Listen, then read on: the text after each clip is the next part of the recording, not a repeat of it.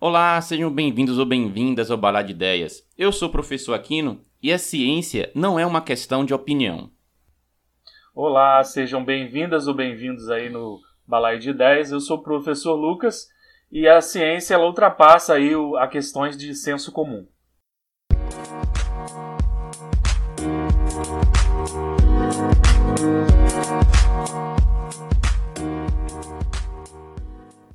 Lucas, ah, uma coisa que eu tenho observado bastante é, nos últimos tempos aí é que existem narrativas, né, de pessoas geralmente as negacionistas e as pseudocientíficas, que elas tentam usar características que são inatas da ciência para tentar atacar a ciência. Um exemplo: a pessoa vai falar assim, ah, a ciência já mudou de ideia algumas vezes sobre o assunto X.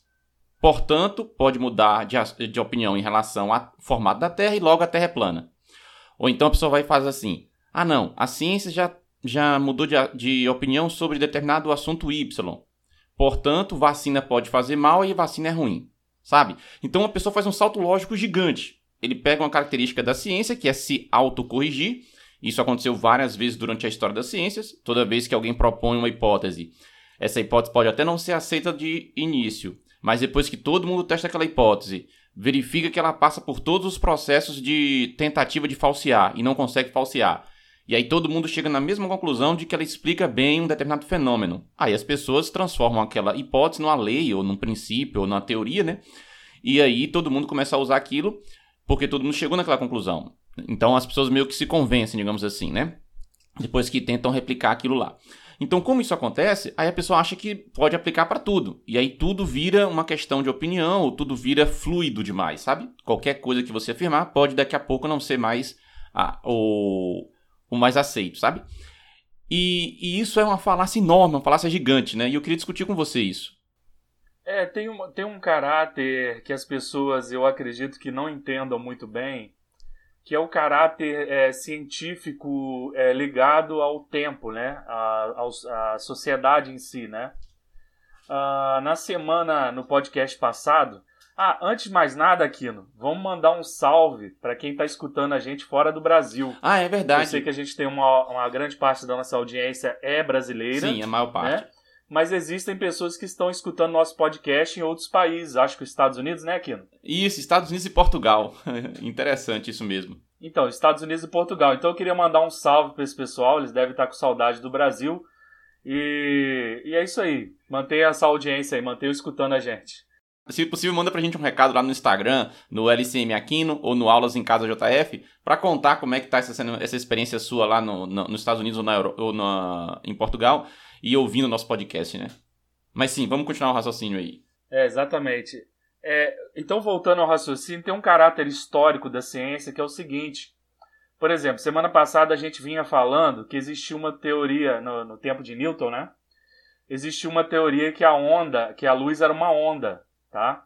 E não existia muito aparato é, experimental nem ferramental matemático para poder é, desenvolver uma teoria ondulatória da luz. Mesmo sendo aí uma curiosidade que eu vou dizer para vocês, Galileu foi, acho que foi um dos primeiros cientistas a tentar medir a velocidade da luz com uma lanterna. Então ele, ele deu uma distância praticamente aí de um quilômetro para uma pessoa e tentou aí medir, né, de forma com que ele tinha na época, né, medir a velocidade da luz. Então ele, ele já tinha uma ideia aí, que era um cara à frente do tempo, que a luz tinha uma velocidade aí é, finita, né? Ele já tinha essa, esse feeling, né, vamos dizer assim. Uh, então, nessa época, o próprio Newton desenvolveu uma teoria. Ele estudou as cores, decompôs as cores passando a luz por um prisma. Então, ele formulou uma, um raciocínio de que a luz ela tinha um caráter corpuscular lá para uma série de, de evidências, né? E essa, essa briga da teoria corpuscular da luz com a teoria ondulatória, ela perdurou por muito tempo. Então, ora a ciência dizia, olha, a, a, a luz é uma onda. Ora a luz, ora os cientistas diziam, olha, a onda, a luz é uma partícula, tem comportamento de partícula. Então as pessoas tinham exatamente esse sentimento que os leigos, vamos dizer assim, têm hoje em relação à ciência.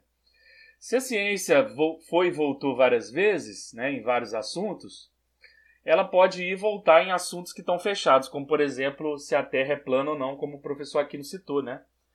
Só que isso é o seguinte, pessoal. É, nesse caso, é, o princípio da dualidade da luz, ele tem uma explicação, porque em certo experimento ela se mostra com um caráter é, corpuscular e em outros experimentos se mostra com caráter ondulatório. E o ser humano não conseguiu pegar isso ao longo de muitos séculos, né? É diferente, por exemplo, das teorias, igual o professor Aquino falou, é, do formato da Terra, né?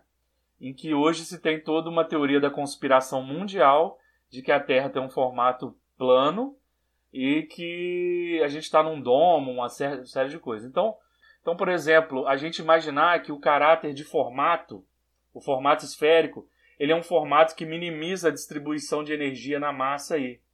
Então ele é um formato ideal para os corpos. Ainda mais no tamanho que é a Terra, porque a, a, os, os terraplanistas. E aliás, é, para quem tiver alguma curiosidade desse assunto, que é bizarro, né? Eu sei que é bizarro.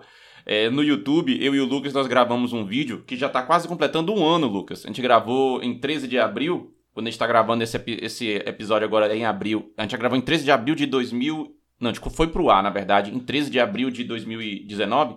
E nós estamos gravando esse episódio agora do podcast. É, você deve estar tá ouvindo aí, se foi no momento que a gente lançou, né? Foi no dia 4 de abril. Então tem quase um ano que a gente gravou aquele vídeo e até hoje, se você for no YouTube procurar Terra Plana, você provavelmente vai ver esse vídeo meu e do Lucas, né? Os erros da Terra Plana. E é, é interessante, Lucas, que assim, essa visão que as pessoas ficam da, da, da Terra plana, né? Querendo colocar como se, ah, não, é uma questão de que pode se mudar de opinião. E aí, quando você fala uma coisa como essa, ah, que a, a esfera, ele é. E a gente prova isso tanto do ponto de vista físico quanto do ponto de vista matemático, você faz todas as contas disso e prova isso, né? Que a esfera vai ser o, o, o corpo é, que vai, ou a forma, né, que vai dar a minimização das energias, né, que vai dar o equilíbrio de energias internas e externas, né. E aí fala assim, ah, mas se é assim, por que, que os outros objetos na natureza não são esféricos? Uma banana não é esférica, um pepino não é esférico, ah, um quiabo não é esférico, era para ser tudo esférico, blá, blá, blá, blá, blá. Pô, mas espera lá, a gente está falando, olha o tamanho da Terra, né? A gente está falando que em determinadas situações onde você tem forças internas e externas agindo, aí você vai ter ali a, a gravidade agindo mais fortemente e você vai, a, no caso da Terra, né, que é um, uma coisa enorme, gigantesca, comparado a uma banana, óbvio, né? Você não vai ter essa questão sendo aplicada na banana, sabe? A pessoa quer transportar uma explicação para isso para outro caso.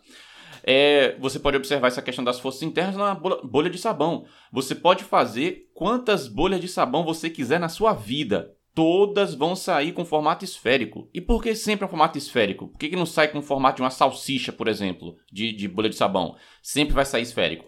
Porque é justamente o formato que minimiza aquela, aquela, aquele equilíbrio de forças, né? Enfim, a gente pode fazer, como eu falei, né, todas as contas, né, usando a física e a matemática, e chega na esfera. Então é isso que quer dizer, que o Lucas está querendo dizer, né, que no equilíbrio de forças, uma coisa do tamanho do planeta.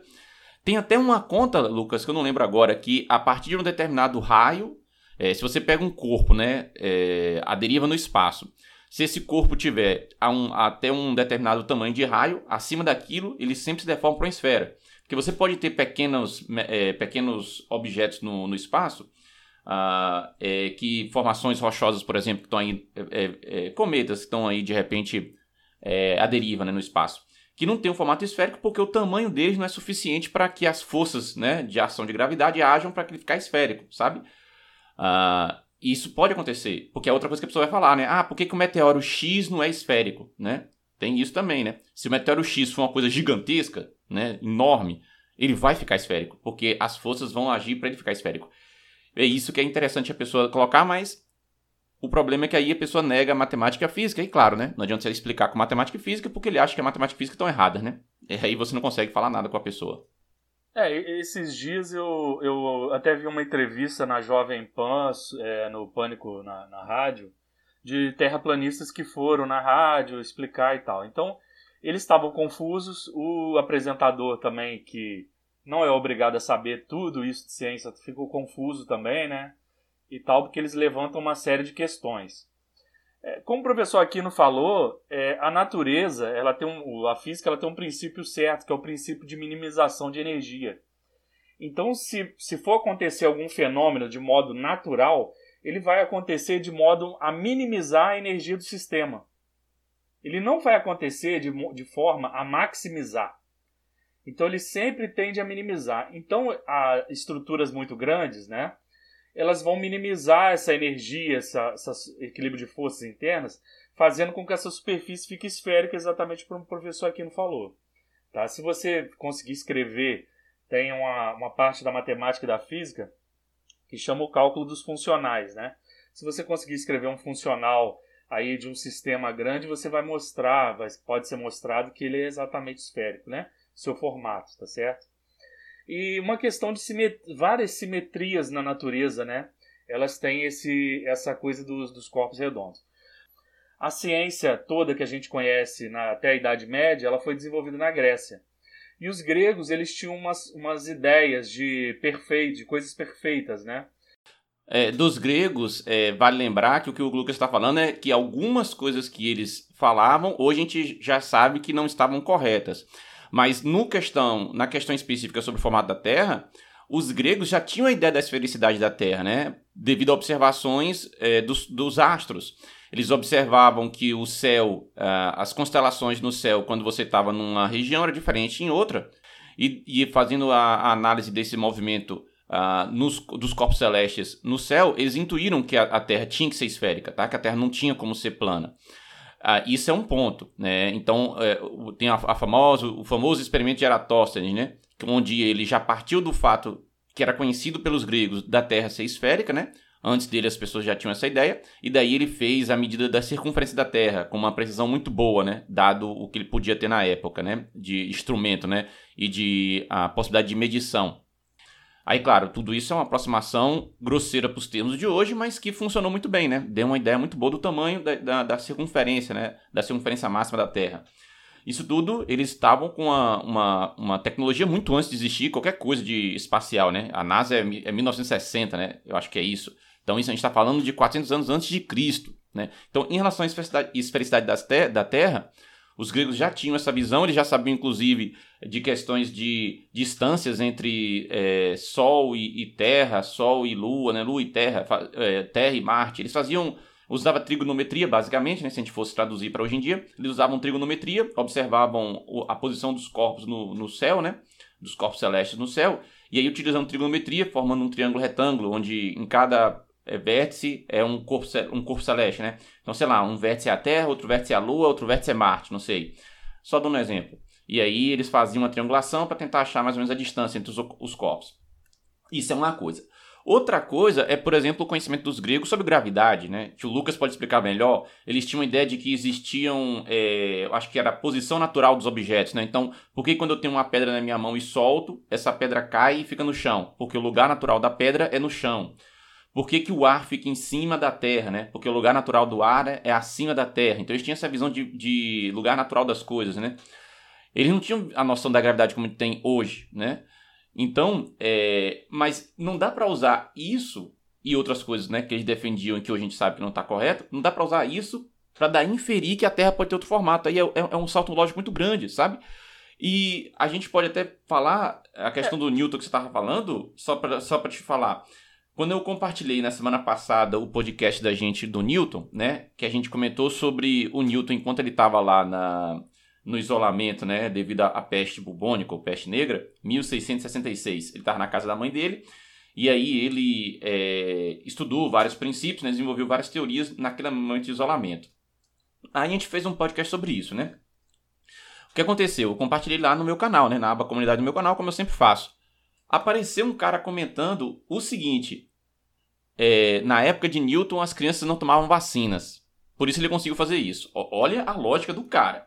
Aí eu falei, olha, o que você falou aí não tem relação nenhuma, não tem lógica nenhuma. Naquela época lá morriam-se mais crianças porque não tomavam vacina. Então é bom que tenha vacina hoje. Aí começou a, a conspiração, né? Que a vacina deixa as pessoas menos, menos inteligentes, então por isso que as crianças estão menos inteligentes, então por isso que hoje as crianças querem só saber de bobagens e não sei o que, não sei o que, não sei o que, e começou a falar aquelas coisas malucas de, de costume, né, que os negacionistas falam, fazendo conexões lógicas onde não faz nenhum sentido ter aquela conexão lógica, sabe? Quer dizer, olha a cabeça da pessoa, né? É, aliás, diga-se de passagem, né? É, esses caras ficam defendendo não ter vacina no mundo. Pois é, a gente está vivendo num mundo hoje que tem uma coisa que não tem vacina, que é, a, que é o coronavírus. Olha a confusão que está tendo, né? Se tivesse vacina, não tava tendo essa confusão. Então, é, é, é, chega a ser bizarro algumas, alguns argumentos que a pessoa tenta usar, porque não tem nenhum fundamento lógico, sabe? É, essa, essa explanação, essa, esse bate-bola que a gente fez sobre os gregos é, é só para mostrar algumas coisas que a ciência mudou, que eles já tinham, que eles já sabiam bem, porque eles eram grandes matemáticos, né? E algumas questões eles erraram mesmo. Mas e, e o ser humano, a, a ciência, como uma, uma coisa, ela evoluiu até no seu modo de, de, de, se encarar, né? Você vê que os gregos eles conseguiram fazer muita coisa com observações a olho nu, certo? Isso aí lá em, em bastante anos antes de Cristo. É, na Idade Média, com Galileu, Copérnico, Kepler e tal, já teve que ter um outro aparato. Por exemplo, Kepler ele só conseguiu inferir que as órbitas dos planetas eram elípticas porque um outro cara que a gente também comentou num vídeo, que é o Tico Braille, ele ficou 20 anos medindo as posições das estrelas e dos planetas à noite. Ou seja, um trabalho experimental muito grande. O cara sacrificou aí praticamente a vida dele fazendo isso, né? E aí isso caiu na mão de Kepler, que inferiu várias coisas a respeito disso. Aí depois disso, a ciência ela deu esse passo vindo ali com Galileu, com Copérnico, toda essa turma. Mas Newton percebeu, a gente falou isso no podcast passado, que ele pegando um livro de astronomia, ele não tinha bagagem matemática para entender o livro. Olha só o que, que a genialidade ela se mostra em vários aspectos, né? E Newton teve que ser, vamos dizer assim, vamos usar a palavra humilde para saber que não estava preparado para aquilo e fazer todo um apanhado de estudar matemática, muito mais, né, desenvolver técnicas matemáticas que nem existiam para poder estudar o movimento dos astros. Olha para você ver como que é. E a, a, questão do ferramental matemático, que, que é muito importante, ela se mostrou mais importante à frente. Quando surgiu a ideia do éter e tal. Né? Quando Maxwell vem com as ideias das ondas eletromagnéticas, com as equações de Maxwell e tal, relacionando ondas, campo magnético com elétrico e, e várias coisas, e só quem tinha um ferramental matemático muito bom nessa época é que conseguiu entender aí a, a, a, o que o Maxwell queria propor, né?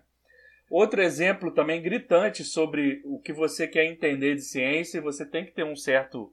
Você não precisa ser um especialista, mas você tem que ter um, um, uma certa bagagem. É a ideia do próprio, a ideia de Einstein entre a primeira teoria da relatividade restrita e a teoria da relatividade geral passou-se muito tempo entre uma teoria e outra. Por quê? Porque entre uma e outra, é, Einstein e matemáticos trabalharam os anos para poder colocar uma teoria. Você vê um cara que é considerado aí um gênio da nossa era, né? O último grande gênio, talvez. Então, é exatamente assim, né? É... Você, pelo simples, é, o senso comum, né, que eu vou dizer, ele é muito perigoso. Eu, aqui não acho que ele vai concordar comigo a simples observação de um fenômeno a olho nu, uh, o raciocínio nu e cru ali, ele, você não consegue hoje inferir várias coisas. Nessa entrevista que eu vi na Jovem Pan aqui, Sim. O, o, o, o terraplanista estava falando, olha, eles não conseguem saber o que, que tem no Sol, eles medem a luz que vem. Eu, eu já cheguei a comentar isso com Aquino. Para você fazer medições em distâncias aí consideráveis, por exemplo, o Sol, a gente não vai conseguir lá no Sol pegar um pedacinho do Sol para analisar. Isso é impossível, né? Então o que é feito é analisar o espectro da luz que vem do Sol e se percebe o que está ali no Sol. No, no, caso, a gente sabe que o Sol é um plasma de, de, de hélio que está queimando.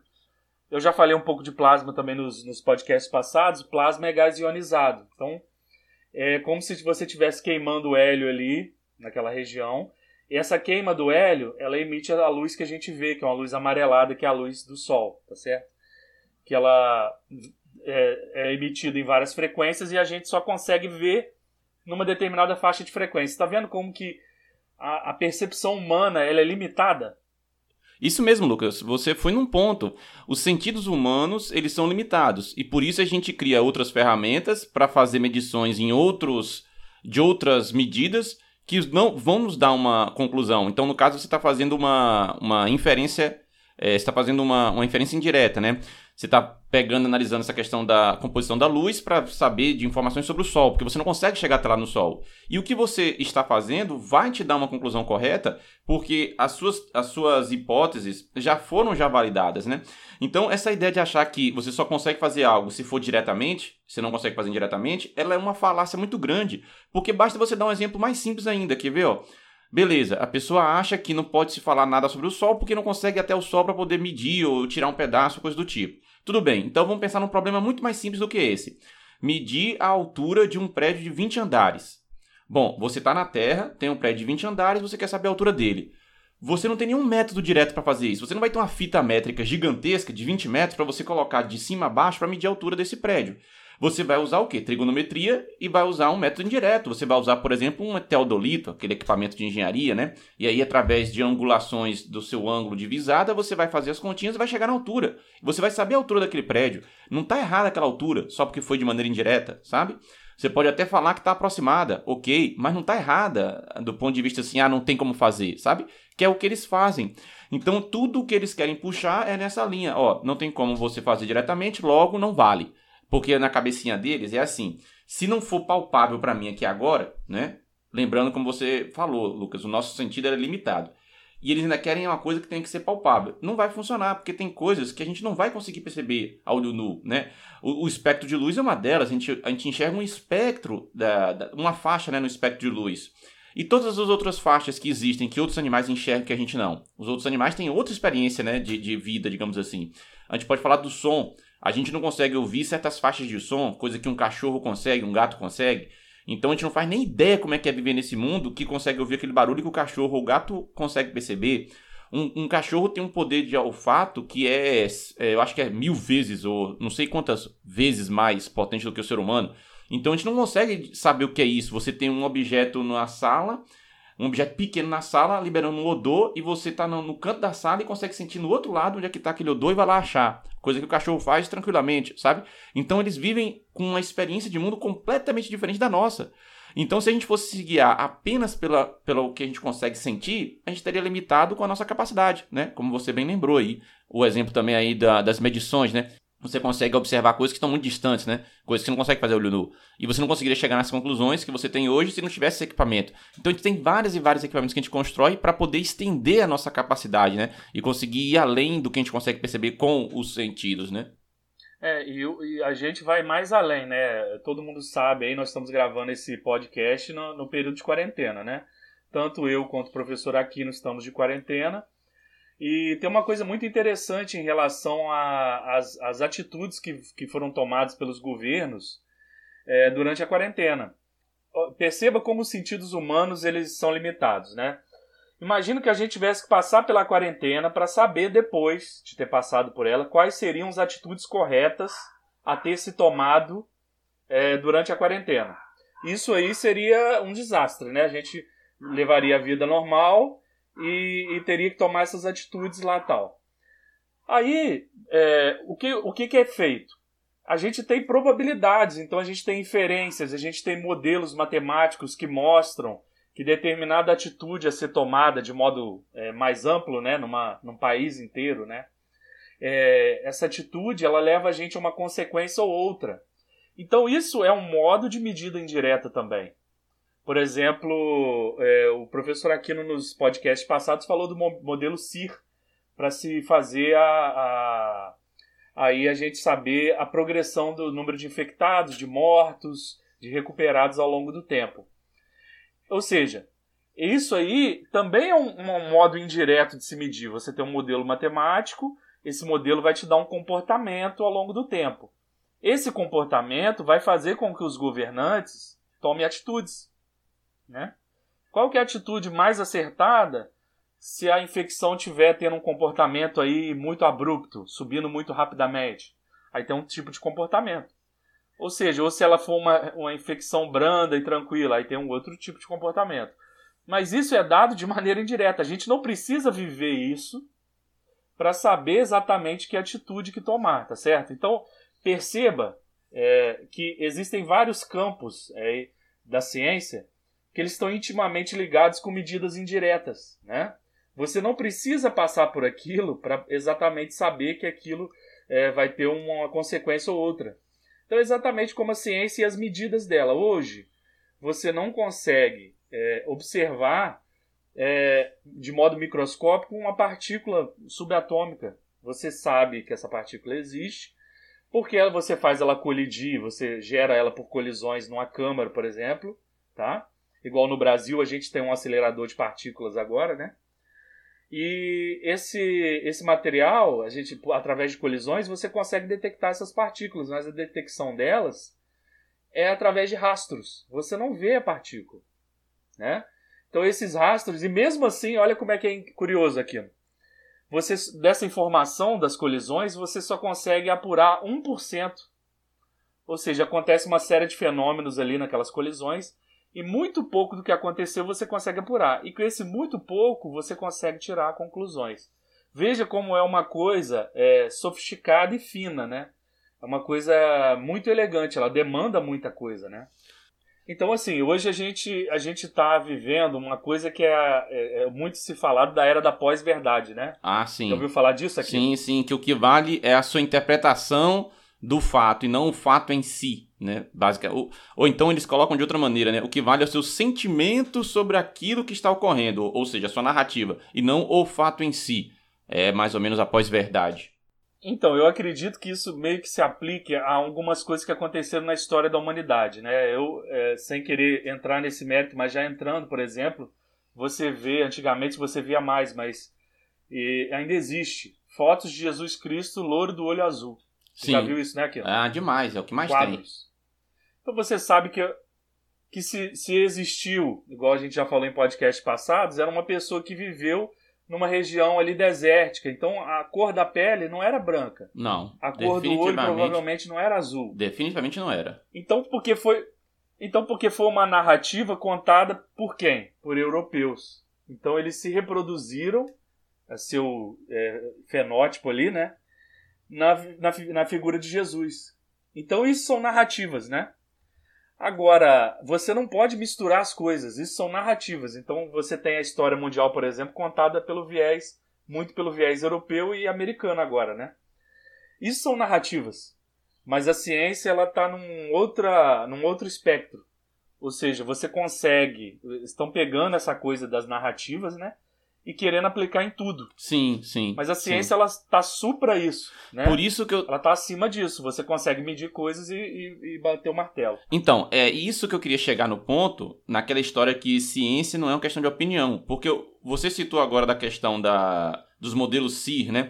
Só para lembrar, é, CIR é a sigla para suscetível, é, infectado e recuperado, né? Então, dado que na sua população podem ter esses três tipos de pessoas, que é a pessoa que pode pegar uma infecção, a pessoa que já pegou e se recuperou, né? E a pessoa que está no momento é, infectada, aí você faz os modelos matemáticos e tira conclusões sobre o desenvolvimento da doença, né? E isso, claro, é, serve para aproximar o que acontece na realidade e te dar uma noção do que vai acontecer, né? Ah, e como você falou, você não precisa passar por aquilo para poder é, fazer previsões, né? O bom da previsão é isso: você prevê o que vai acontecer, toma atitudes para não chegar naquele ponto. Aí o que acontece nesse caso específico da, da doença agora, da Covid, né? Porque nós temos o vírus, que é o coronavírus, que gera a doença que chama de Covid-19, né? Mas enfim, olha o que eu já vi. Eu já vi narrativas nesse seguinte sentido. Ah, não, você está querendo dar pra gente uma ditadura dos especialistas só porque você arrumou não sei quantos especialistas dizendo, é, não sei quantos especialistas em epidemiologia, né? Não sei quantos médicos falando isso. Você quer dizer que essa é a única possibilidade que existe. Mas eu tenho esse especialista aqui, eu tenho esse médico aqui que diz o contrário. Então a pessoa tira do chapéu um médico ou dois, né? Contra todos os outros, e aí coloca o seguinte, tá vendo? Existe uma divergência, não é algo unânime, portanto, eu posso dar a conclusão que eu quiser. Isso que é o problema, sabe? É usar uma característica que a ciência existe durante todo o seu desenvolvimento, de autocorreção. Isso já aconteceu algumas vezes, vai continuar acontecendo. Então, se alguém me der uma hipótese melhor, que explique melhor um fenômeno, e essa hipótese ela sobreviva a todo o escrutínio de outras pessoas, de outros pares, essa hipótese vai ser aceita depois, tá? Por mais que de repente naquele momento ela não seja aceita. Mas isso não significa que você pode chegar e misturar com opinião e daí você chega e pega, ignora tudo que todo mundo está falando, ignora como está sendo o desenvolvimento na Itália, como é que está sendo o desenvolvimento na Espanha, como é que está sendo o desenvolvimento nos Estados Unidos, ignora todos esses dados pega a voz de um cara que diz que de repente não é algo tão sério, que é algo mais leve e tal, algum médico fale isso, e daí você conclui, tá vendo? Existe uma dissonância, é questão de opinião, e a minha opinião é essa, você tem que respeitar. Ela tem um igual valor ao seu. Não tem igual valor. Essa que é a questão, sabe? E isso é muito perigoso. É, é, é, é justamente transformar ciência em narrativa. E ciência não é questão de narrativa. Ciência é questão de você me dar um fato objetivo, você me dá evidências, você me dá uma hipótese para aquilo, eu vou testar aquilo também e vou ver se eu chego nas mesmas, as mesmas conclusões, sabe? Porque assim, se a pessoa quiser uma concordância absoluta, né? Não, todas as pessoas concordam com essa afirmação aqui. Bom, isso só vai acontecer mesmo na matemática. A matemática, a gente pega lá, Teorema de Pitágoras. Não importa a sua ideologia, não importa, é, é irrelevante. O Teorema de Pitágoras vai continuar sendo verdadeiro. Ponto final. Quando você vai para outras áreas, saiu da matemática, foi para qualquer outra área, sempre vai existir a possibilidade de você ter uma pessoa com uma voz dissonante. Sempre. N não tem como, sabe? É aquela história, né? Que a única ciência exata mesmo é só matemática. O resto são ciências aproximadas. Tem essa brincadeira, né? Porque na, nas outras ciências sempre tem que fazer alguma aproximação. Na matemática não, é exata, né? É, essa é uma característica é só da matemática, sabe? Então não dá para você usar isso de que a ciência muda de opinião ou de que a ciência tem aproximações para daí você querer ignorar tudo que é evidência que está apontando para um lado. Você suprime essas evidências todas, inclusive isso é uma, uma falácia, né? É a falácia da evidência suprimida também chamada de cherry picking, né? Você pega só aquilo que você quer e ignora todo o resto. Eles fazem isso para tudo, eles fazem isso para tudo quanto é negacionista faz isso. Ignora todos, pega só um que lhe convém e daí tira a sua conclusão. E eu tô vendo isso também com a Covid. É, a, a... Você, pode, você pode observar, eu, foi, é muito interessante, inclusive, esse caso da Covid, pelo seguinte fato. Todos os países, eles estão tomando as mesmas atitudes, né? Inclusive, assim, uma mais ideologicamente próxima a nós aqui ao governo brasileiro, os Estados Unidos também. Eles estão sofrendo ali com um, um número aí até recorde de mortes, né, por dia, mais de mil mortes. E, e tiveram que fechar aí o, o país está em, em quarentena. Então, até 30 de abril eles estão eles estão de quarentena lá tentar ser total, né? Ou seja, é, parou de ser uma questão ideológica, se nunca, nunca foi ideológica, tá? Mas algumas pessoas tomaram como ideológica.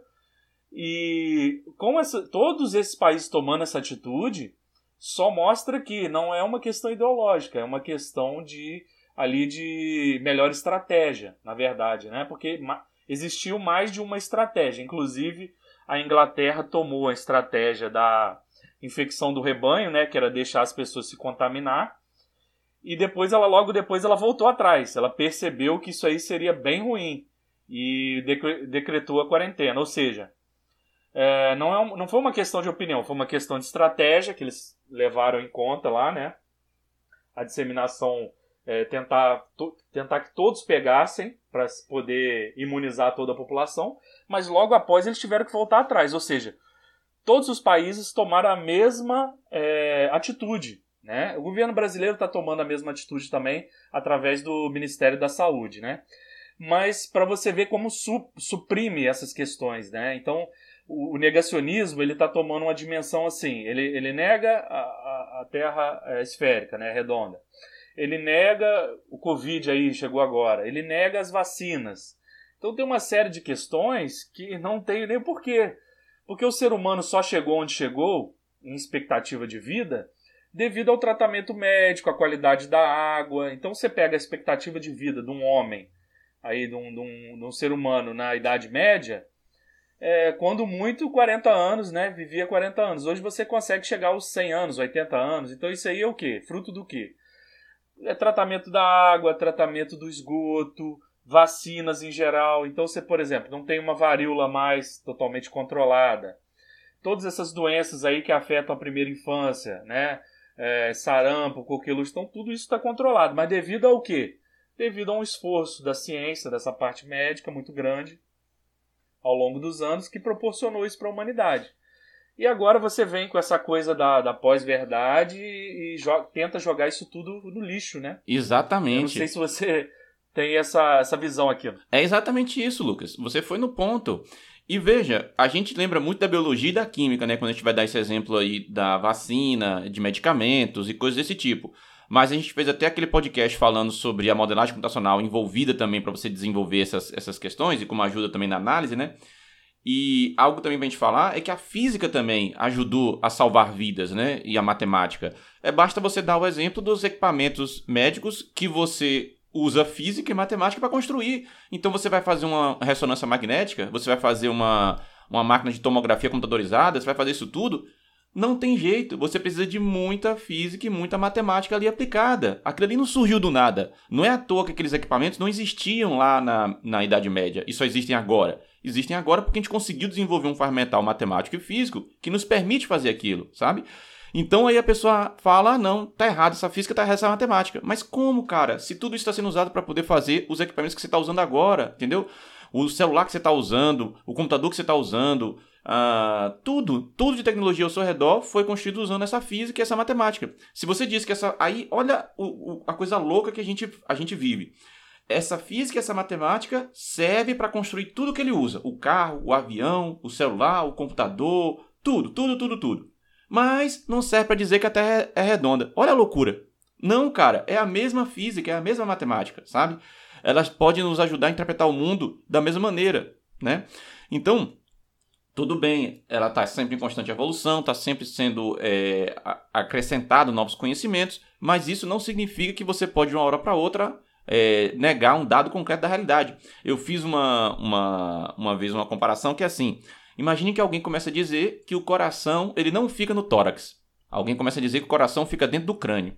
E que existe uma conspiração mundial para dizer que o coração fica dentro do tórax, mas que ninguém nunca viu o coração dentro do tórax, que você não abriu uma pessoa para ver o coração lá, que todos os médicos, todos os, os pessoas da área de saúde estão acumulados aí numa conspiração global para esconder a verdade e o coração fica dentro do crânio. Cara, você está negando um dado concreto da realidade. O coração é dentro do tórax, ele não vai amanhã ficar dentro do crânio, né? Aliás, teria que ser uma evolução bizarra aí na, na, na cadeia de. Na, na, questão da, da árvore é, de evolução para você ter um negócio desse, né? Mas enfim, assim, acho que deu para deixar clara a ideia, né? O coração fica dentro do tórax. Isso é um dado concreto da realidade.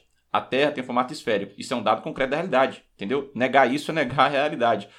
E aí nós temos esse problema, como você falou. A gente junta pós-verdade, junta esse negócio de narrativa, que agora a, a palavra da moda é isso, é narrativa. Tudo vira narrativa. E aí, como você tem narrativas, como você falou, na área de história, por exemplo, é sim uma construção de narrativas, né? Muito mais voltado para o ocident, pro ocidental né? do que o oriental, mais especificamente a Europa e agora Estados Unidos. Você tem narrativas ali, e aí acha que na matemática também, narra também tem narrativa e acha que também na física tem narrativa, quando na verdade não é assim que funciona, né? Nós temos outras formas de pensar. Lucas, a gente podia ficar aqui discutindo um tempão essa questão uh, de problemas relacionados a é, achar que a ciência é uma questão de opinião, mas estamos chegando aqui ao fim do podcast. Nós podemos comentar isso em outros episódios, né? É, eu quero aí falar então para você se cuidar, lavar a mão, né? Ficar em casa, usar aí o álcool em gel se possível, lavar a mão com água e sabão se possível, né? E vamos continuando aí, estudando em casa, fazendo nossos trabalhos, né? É, a gente, felizmente, tem uma profissão que permite a gente fazer isso, né? Continuar fazendo nossos estudos e escrevendo as nossas pesquisas. Então, desejar para você e para se cuidar, você e sua família. Bom, pessoal, então a gente vai dando adeus aí no nosso podcast. Como o professor Aquino falou, tomar os cuidados necessários, se puder ficar em casa, fique. Fazer higienização aí das mãos, das roupas tal. É, e principalmente, pessoal, seguir é, os órgãos competentes nas orientações com respeito à Covid. Então, na era da pós-verdade, vamos seguir aí os órgãos oficiais, que são o Ministério da Saúde, OMS e tudo mais, tá certo? Fora isso, até o próximo episódio, pessoal. E só para lembrar, quem quiser entrar em contato com a gente, vai lá no Instagram LCM Aquino ou no Instagram Aulas em Casa JF ou pelo e-mail barra. Tchau, pessoal!